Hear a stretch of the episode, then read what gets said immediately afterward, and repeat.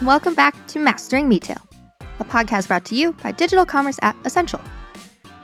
In this episode, we're digging into the importance of data, and data is the very last topic of this season. We'll be focusing on media-related data here, and in our next episode, we'll cover navigating the retail side of data, because remember, retail. I was given a clear mission to talk about A M C, or the Amazon Marketing Cloud, in this episode, and was on a personal mission to understand advertising data myself. I think I accomplished both. My name is Emma Irwin, your host for this series. I've worked in e-commerce for about a year, and I'm on a journey myself to master retail. Let's introduce our guest for this episode, who's going to educate us on e-commerce advertising data, A M C, and her three key points when it comes to this topic.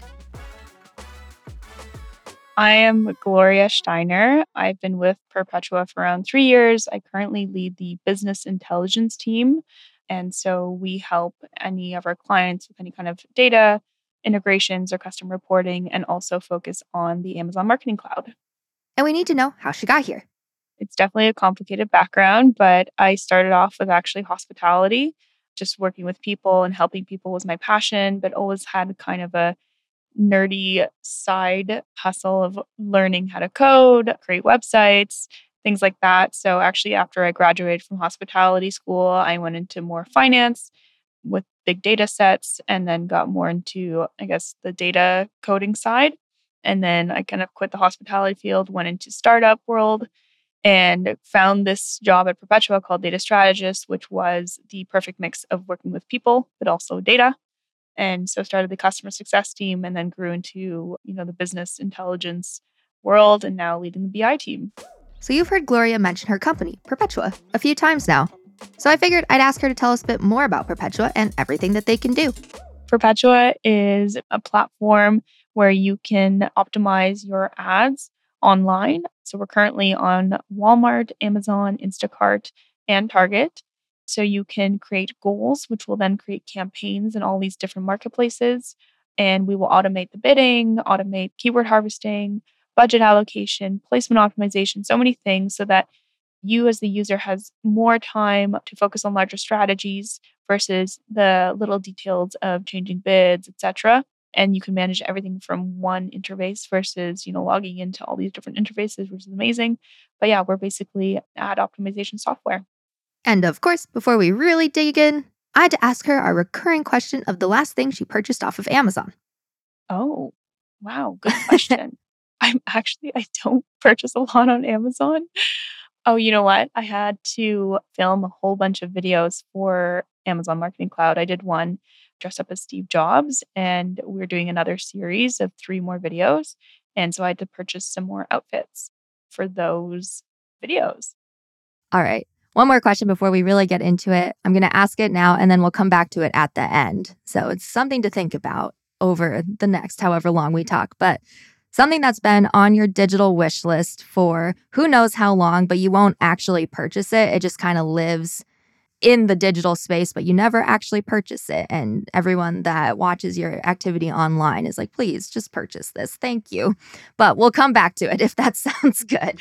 Yeah, I definitely have to think about that one. Now that you know more about Steve Jobs, or sorry, Gloria, we can really get down to business. But if you want to see Gloria as Steve Jobs, check out Perpetua on YouTube.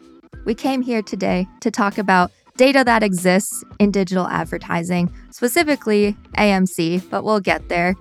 The first question I have for you is, why is understanding your data important? Large question there, but... Definitely a big question. If I'm going to focus on e-commerce and, and advertising, you can't really optimize anything without the data piece. So having a lot of data is really important, but actually using it is the hardest part. So you can have a lot of data, but you need to really know how to use it to really optimize your campaigns or your performance. And we're just getting more and more data. And that's where kind of like automation comes into play as well, and creating models to work off of the data to really optimize. But it's so important to review certain metrics to, to optimize your business. Because you can't just create a campaign, or I believe goal in Perpetua terms, and just let it fly, right? You technically could, but it's definitely not best practice. We have created a machine learning tool to really optimize that goal, but you definitely still need to review your metrics when we make it really easy for a user to look at nice visuals, to make changes and look at those changes and see how it affected your campaigns and those metrics. So yeah, data is always really important. We've talked about understanding your data, but in digital advertising, what are the numbers actually giving us? I asked Gloria to tell me about the common metrics that are used in our industry because anyone can look at a set of numbers, but not everyone can make something useful out of that set of numbers. So obviously sales and spend, those are attributed from different types of sponsored placements. So with that, the most important ratio for me is ACoS. So spend divided by sales. So how much you're actually paying for that sales in a percentage. We have cost per click, which is another one of my favorites. So how, how much are you paying for that click to then purchase your product? We have conversion rate. So conversions divided by clicks. So how many people are actually converting off of how many clicks you're getting. So that's really to tell, is your ad working? If people are clicking and they're not buying, then, then the, that's kind of a red flag of, is it something to do with my product, my product detail page? You can really go through many different things. And then on the other side, we have click-through rates. So that's clicks divided by impressions. Are people even clicking my ad? And then that takes a step back further and comparing your ad to competitors' ads. And so what does those look like? And should that be better? We have average order value. On average, how much are people paying for your products per conversion? And then most importantly to me is the total sales. So that is, we get new metrics such as organic sales. So really seeing, are those organic sales increasing?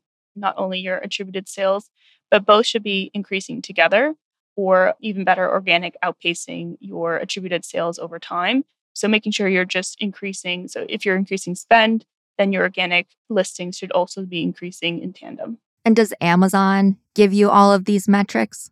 So interestingly, Amazon gives us all the attributed metrics I mentioned and the total sales metric, but the organic sales we actually derive from, we have all the attributed spend and, and sales numbers so that we can then derive the organic sales number. And then we can create a metric called blended ACoS, meaning spend divided by total sales. So that's really seeing how much your profit and your bottom line is on Amazon. Up until this point, you've heard most of our guests talk about ROAS, or your return on ad spend. I had to ask Gloria why she looks to advertising cost of sales, or ACoS, instead of ROAS, just to keep us all on the same page. Oh man, I think uh, it's just something that I started with at Perpetua, and actually something that Amazon started with. And then now we're moving over to ROAS. So I'm just not used to, in all honesty, not used to seeing the ROAS number, which was kind of always in the D S P as a metric. But for sponsored, ACoS was always spoken about when we're looking at profit on attributed, um, on sponsored spend. So now everything's moving over to ROAS, but I'm just so used to that percentage. And I think a lot of advertisers still are because it was native in the console. And so ACoS is a percentage, right? And then ROAS is like a dollar amount? Correct. Yeah, it's the return on your ad spend specifically. Okay, foundations of understanding data accomplished. Next, let's talk A M C, because what is a podcast titled A M C without actually discussing it? That's definitely the golden question and something I get. Even though I've explained it a million times to people in my company, I still get, what is A M C? It is a bit more difficult to understand, but my favorite way to explain it, so down to the detail, it's a clean room. And clean rooms exist for Facebook and Google. And now Amazon is catching up with creating their own clean room. And what a clean room is, um, it gives us user-level traffic information, which is so critical to the world today, and being able to attribute your spend, your ad spend, to back to a certain line of events. So without the Amazon Marketing Cloud, A M C, I would never be able to know if my video ad really helped someone in their journey on across different ad units to purchase the product. That meaning, if I today on Wednesday saw a video ad, and then on Friday, I went on Amazon dot com to purchase the product that I saw in the video ad on Amazon Prime, for instance, with A M C, I can know if the user did see the video ad because I can follow a user journey. And without that data piece in Amazon Marketing Cloud, they would live as two separate structures, and I would never be able to see the user I D cross journey. And how long has A M C existed? So I've been working on A M C since they created it. So it's been two years and they've come a very, very long way with this product. And why do you think it took so long? It seems really important. Why did it take so long for Amazon? You would think Amazon would get something like this out a bit faster than they did. What do you think made it take so long?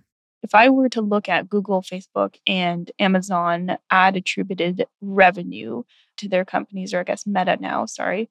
If I were to look at that over time, I think that we didn't expect Amazon to grow so much in their revenue and their ad revenue, and maybe they didn't even expect that, but to almost outpace these other companies and or be at least really big competitors. So I think them looking at this business and saying, okay, we have something really huge here and we need to keep up with the data piece and make sure that we are up with our competitors as well. I think they just started to realize that and to grow that. But also the pressure of the cookie being gone in twenty twenty-three, I think really just urged them to hurry up the process of creating the clean room and getting access and getting everyone access to the clean room. And when you say getting everyone access to the clean room, does that mean any vendor or seller has access to the data that A M C provides? Where does that live? Is it in its own U I? Does it exist in the A M S U I? Great question, actually. So not everyone has access, I guess, but you could get access. So it does live in its own U I. Because we get user-level information, it's so important for Amazon to make sure that this is super privacy-friendly and making sure that everything is in its own kind of world in A W S. So how you access it right now, you get access to a certain U I, an agency, or a partner such as Perpetua, and we can then query using S Q L, the coding language to query data. We can query the all the different tables that we get through A M C in the U I or through the A P I, and then get back data, transform it, make sure it's nice and clean and understandable for the advertiser, and give them those insights. So at Perpetua, basically, we, we create these proprietary queries to get data back and make sure that we can help advertisers understand how A M C and all their ad units are working together and create really nice reporting for them and get more visualizations and insights. Last question that I have for you, or maybe it's not the last question, but when you're pulling A M C data, would you say that you need like a data science degree to understand what you're looking at? No, definitely not. So I think I don't even have a data science degree. I learned everything off the internet and just doing things. So you can learn S Q L if you really want to and start querying A M C. But I guess that's the hardest part. And then once you get that data output, it's basically just an Excel of all this data. And you just have to make sure that you understand what query that you ran, what it's actually um, showing you, and just making sure, doing all the checks and balances of, okay, this data is correct and um, this is what I actually wanted to achieve. And then what we do from there is just basically visualize it in a really like pleasing manner for the end client so they can understand it better. Sometimes I think I understand things, but if I'm asked to actually give an example back of how to do or use what I'm talking about, I usually can't. I challenged Gloria to give me an example of how to utilize the data found within A M C, which she gladly did. And clearly she's the expert here. I think the most useful for from A M C is seeing overlap of different ad units because you wouldn't be able to see that anywhere else. And so I know that advertisers, so basically when an advertiser has spent a lot of money on sponsored product ads on Amazon, it's like me, you know, actually sponsored products, sponsored brands, sponsored display, they come to a point where it's okay, like I don't have any more targeting capabilities. Everything's really competitive. I need another strategy. And that's when they add the dis- demand side platform to their strategy, where there's more targeting capabilities, you get more new to brand customers. And that's really important for brands to get those new to brand customers. And to get those new to brand customers, you need more top of funnel strategies. And that can be showing a video campaign, for instance, what I was speaking about before. But video campaigns, a lot of companies are so hesitant to pour money into those because they have no idea if thousands or however many hundreds of thousands of people watch this ad on Amazon Prime, what happens after? And are those people really influenced to purchase your products? And so with A M C, what we're really able to do is show them the value of those videos and those video campaigns, meaning we create this number called the overlap metric, meaning if we have a metric of saying a person is two times more likely to purchase from a sponsored product ad campaign on the native Amazon dot com console if they have seen a video ad beforehand versus not seeing the video ad and just purchasing on sponsored products. So they're X times more likely to actually uh, purchase the product with that influence of the video campaign. And we're able to do that with any kind of ad unit or strategy. Um, and so that really shows the effectiveness of those ads.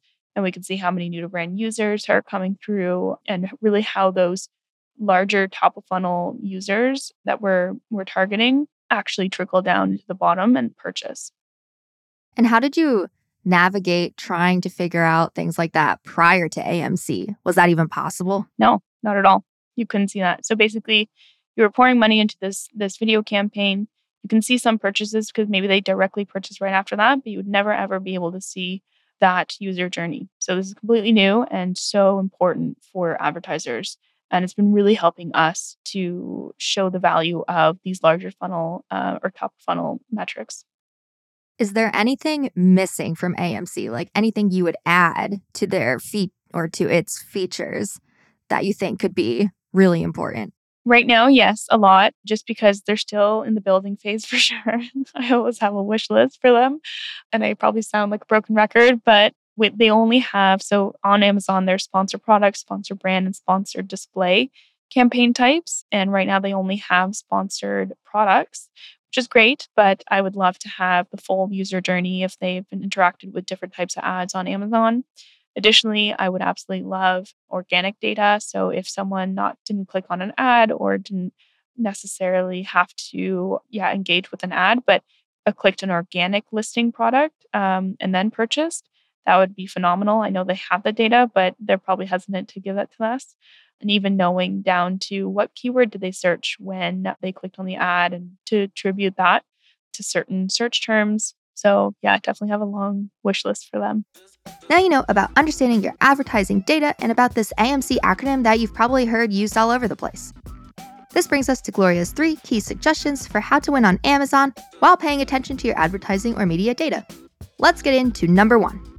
Okay, I'm going to move us into your three things, just going to talk about them a little bit more. But before we hit the record button, I had asked you to send me just kind of three suggestions or common mistakes or tips that manufacturers make or need to make when it comes to really succeeding using data in your advertising strategy. And so the first one you gave me is never rely on ACoS as your North Star metric. You need to always keep in mind how your spend is affecting your organic growth in conjunction with attributed sales.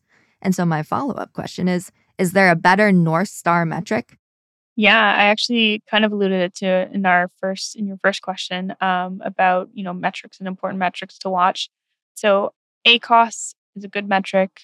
Don't get me wrong. Definitely follow it. But what's even better is that blended ACoS metric. And that's really identifying how is my spend that I'm putting into um, all of my products. Uh, is that really helping my bottom line increase? And if your your total ACoS or your blended ACoS, so spend divided by total sales, if that's going down over time, that's fantastic because the spend that you're putting in uh, is actually not only growing your attributed sales, but also your organic sales. And that is so, so important in your strategy and that you're growing, um, that that decreases, but your your sales are increasing at the same time. And how specifically does your spend affect your organic growth?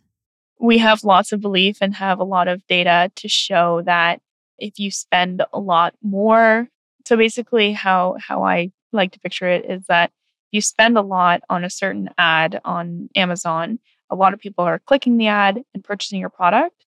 That signals to Amazon that your product is matching exactly what people are searching and want to buy that product when people are searching that that search term. So your product is good and more people, there's more traffic, and Amazon obviously gets sales from these clicks and also the actual conversion.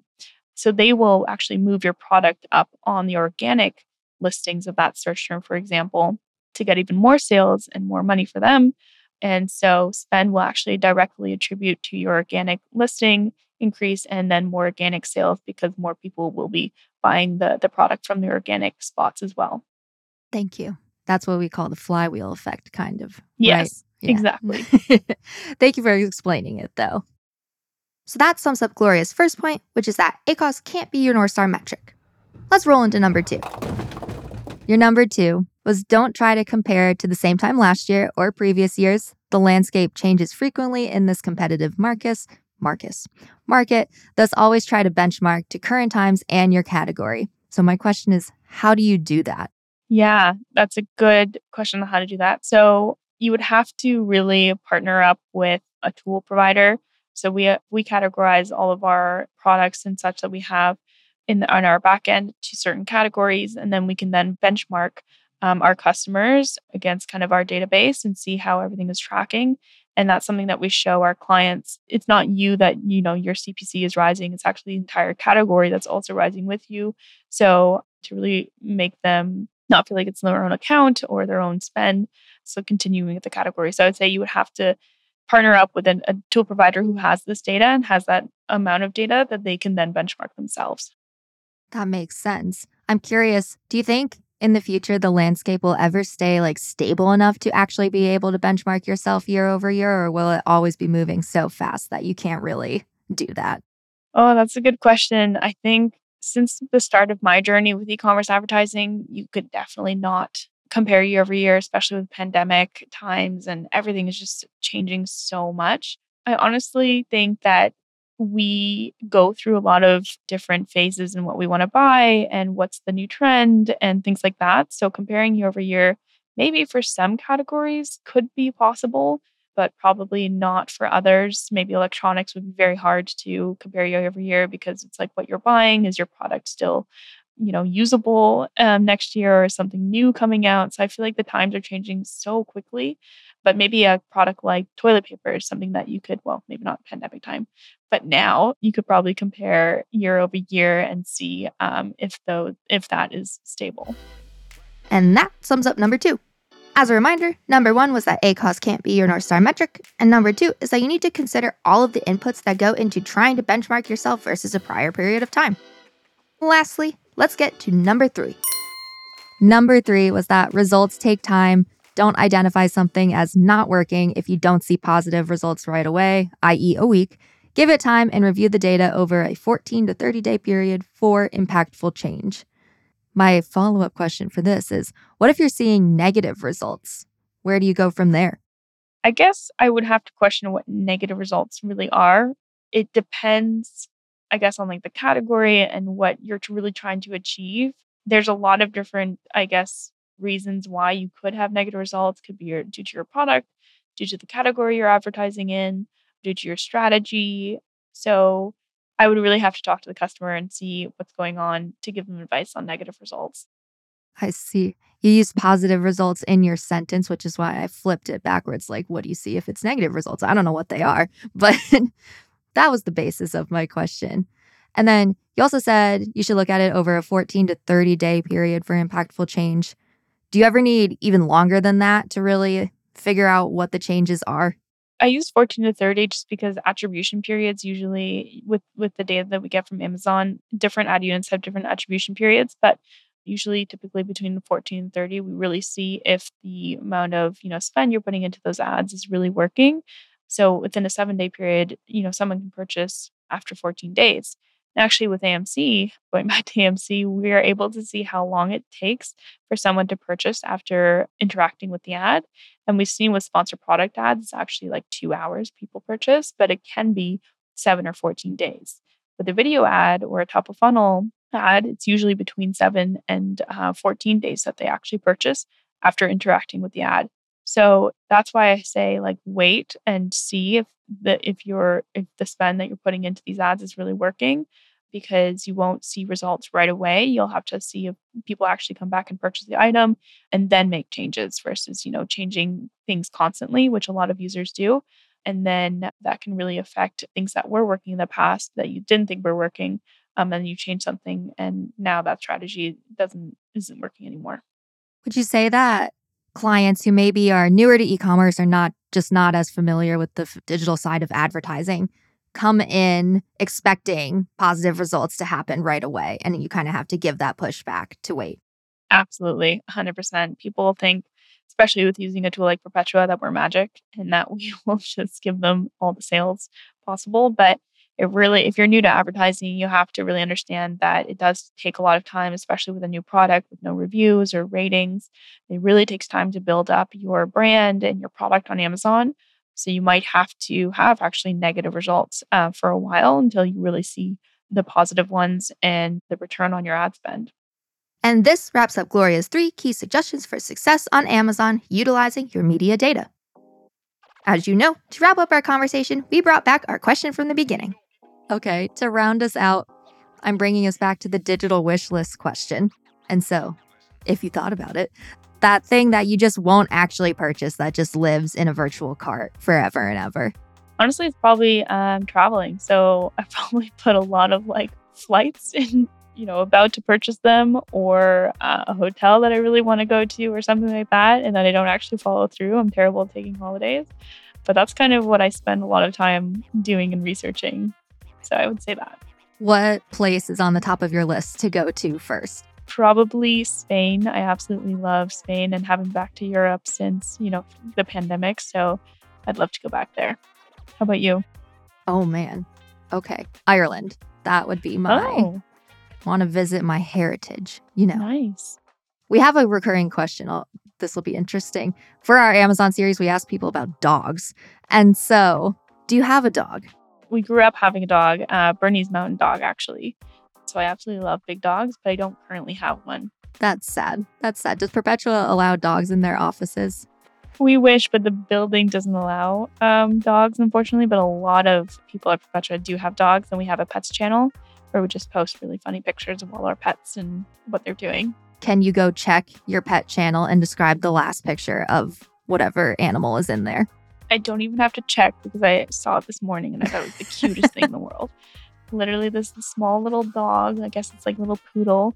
The line was saying like any bit of sun to try to suntan. And it's like coming from the window light. There's this like small stretch of light. And the dog is just literally laying in the sun and chilling um, and just found that spot and wanted to to suntan in that spot. And I thought it was the cutest thing. Amazing. I wish I was that dog. This wraps up another episode of Mastering Retail. If you're enjoying this series, please like, follow, subscribe, and share. And tune into our next episode where we'll cover the retail side of data, bringing us full circle to Mastering Retail. You can find Gloria as Steve Jobs and more tech moguls to come on Perpetua's YouTube channel. And you can find me, your host, at emma dot irwin at essential dot com or on LinkedIn. This episode was produced by Klaus Cancel with sound design by Enis Satengi. See you next time for our very last episode of this season of Mastering Retail.